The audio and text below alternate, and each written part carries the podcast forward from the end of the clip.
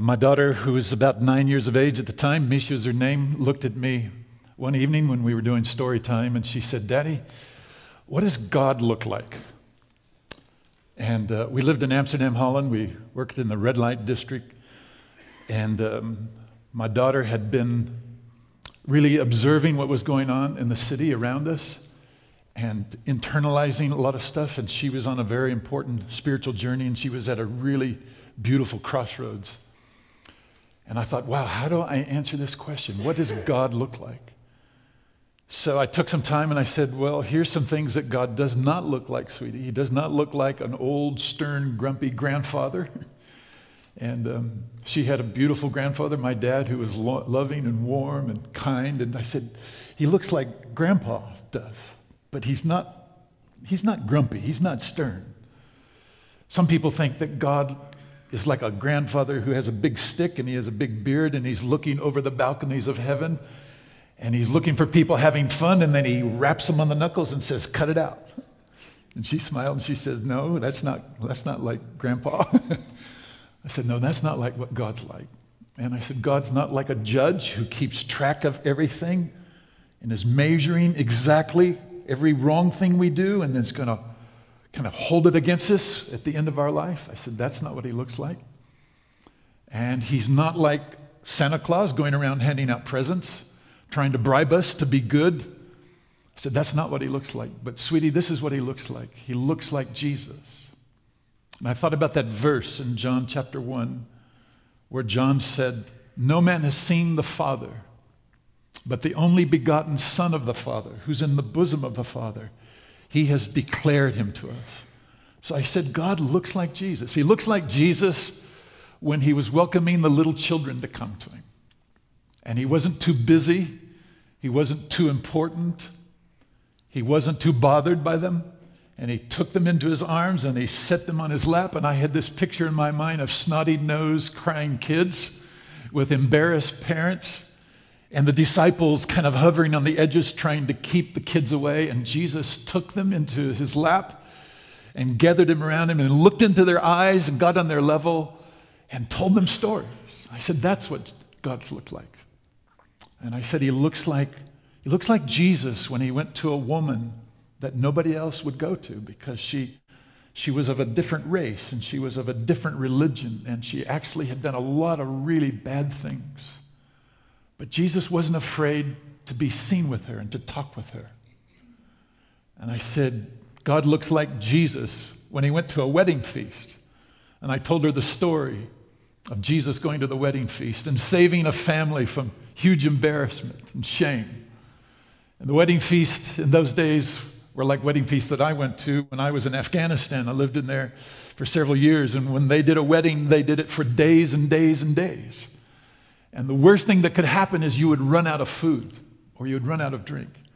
And Jesus cared enough to show up at that wedding and save the family from embarrassment. He took actually these symbols, these ceremonial pots, and he filled them with water. And then he turned them, had the servants fill them with the water, and turned that water into wine. That which was the symbol of getting yourself to the place where you were cleansed and you were right with God and you were presentable to God. He used those pots to bring wine to that wedding and lift the shame off of the people. So I told my little daughter Misha about that story. I told her different stories about Jesus. And I said, that's what God looks like, sweetheart.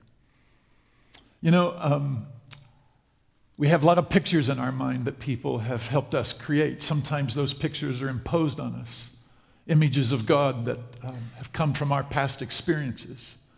I have my own images from my church days. But God is not limited to the pictures that people impose on us. Nobody needs to define Jesus for us or define God for us. We get to do that ourselves in relationship with God.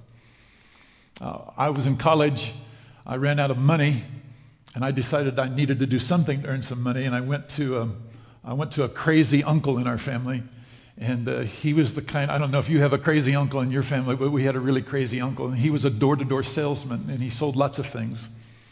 He sold Bibles door-to-door, big family Bibles, and one of the things he sold was pictures of Jesus, giant poster-sized pictures, and I went to him, Uncle Elvin was his name. And I said, I needed to make some money. And I didn't want to sell Bibles. I just couldn't bring myself to selling Bibles. So I said, can I sell pictures of Jesus? And he loaded me up with a supply of Jesus pictures. And I went into a poor neighborhood, and I started peddling pictures of Jesus. And the nice thing is I had a Jesus for every need or every person's kind of whatever they wanted. I had that Jesus. I had the Jesus knocking at the door. You remember that picture? And I had Jesus with the little children crossing over the bridge, watching out for them. I had the Sacred Heart of Jesus. I had them all. But after a while, I got so embarrassed selling these pictures of Jesus. I thought, I can't keep doing this. This is terrible. We all carry around with us pictures or images in our mind of what God is like. But the most incredible thing for us is that God has broken into our world in the person of Jesus Christ, and he's made himself known to us. One of the things that we used to do in Amsterdam at Christmas time is we would throw a party because it was Jesus' birthday. Somebody came up with this idea, I can't remember who it was, and said, hey, at Christmas time, we should not be giving each other presents. We should give presents to Jesus. So we said, okay, what would that look like? So we sat around and we kind of imagined, what would it be like to throw a Christmas party for Jesus? And it's his birthday and we'll give him presents. So we just let everybody kind of create their own idea of what that would look like. So we gathered together right on the edge of the red light district one evening, and we started the whole process, and we let people come and bring whatever they wanted to bring. People made things, people wrote poetry, they did songs, some people cooked cookies for Jesus, and then we helped Jesus eat the cookies. While we were in the middle of this celebration, celebrating Jesus' birthday, a lady walked in who we all knew, who lived on a certain street and worked as a prostitute. She came in with a couple kids in tow. She had sequin top on and hair piled up in platinum color. And we had been very engaged with her life. And she was on a journey to Jesus, but she had so many images in her mind that were blocking her coming to God. Her pain had shaped her image of God. What other people had said to her, the scripts that had been created for her, the relationships in her family, her experiences with Christians.